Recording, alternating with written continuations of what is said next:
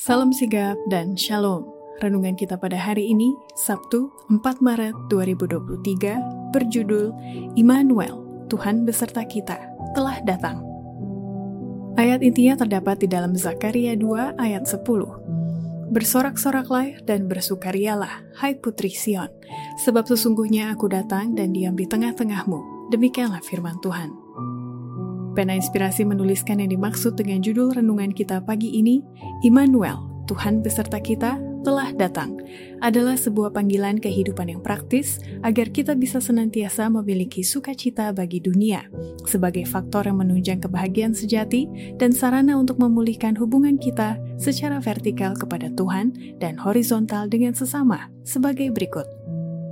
Pertama, di hari-hari terakhir dunia ini, maksud kata Immanuel, Tuhan beserta kita, telah datang, adalah ujian terakhir segera akan datang bagi semua penduduk bumi ini, khususnya yang berada di bawah panji penghulu Immanuel yang bernoda darah itu. Segera ujian terakhir mendatangi semua penduduk bumi.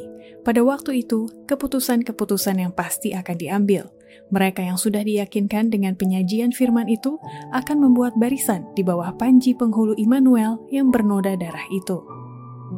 Kedua, di hari-hari terakhir dunia ini, maksud kata Immanuel, Tuhan beserta kita, telah datang adalah kebenaran dan kepalsuan sedang mendekati pertarungan terakhir di mana kebenaran akan menang dan kita akan lebih daripada pemenang melalui Yesus, Immanuel yang mengasihi kita. Marilah kita bangun, peperangan sedang berkecamuk, kebenaran dan kepalsuan sedang mendekati pertarungan terakhir. Marilah kita berbaris dan berjalan di bawah panji-panji Raja Immanuel yang berlumuran darah itu, dan berjuang mempertahankan iman dan memenangkan penghormatan, karena kebenaran akan menang, dan kita akan lebih daripada pemenang melalui Dia yang mengasihi kita. Saat belas kasihan yang berharga sedang mau ditutup, marilah kita memastikan diri untuk kehidupan kekal, agar kita memuliakan Bapa kita yang di surga dan menjadi sarana penyelamatan jiwa-jiwa yang telah ditebus Kristus.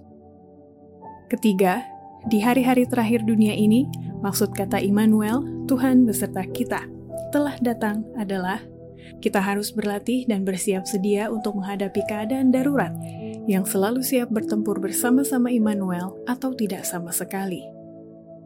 Berjam-jam lamanya tentara dilatih melepaskan rangselnya dan mengenakannya kembali di tempatnya. Mereka dilatih bagaimana menimbun semua senjata dan dengan cepat mengambilnya kembali. Mereka dilatih bagaimana mengadakan serangan kepada musuh dan dilatih dalam segala macam taktik perang. Begitulah berlangsungnya latihan, mempersiapkan orang untuk menghadapi keadaan darurat. Haruskah mereka yang berperang dalam pertempuran putra mahkota Immanuel kurang sungguh-sungguh atau kurang seksama dalam persediaan menghadapi pertemuan rohani? Keempat, di hari-hari terakhir dunia ini, maksud kata Immanuel, Tuhan beserta kita, telah datang Maksudnya, hidup kita ini adalah pilihan antara memilih malaikat-malaikat jahat atau malaikat-malaikat Allah di bawah panji-panji Immanuel yang berlumuran darah untuk mengendalikan pikiran kita. Apakah malaikat jahat atau malaikat Allah mengendalikan pikiran manusia?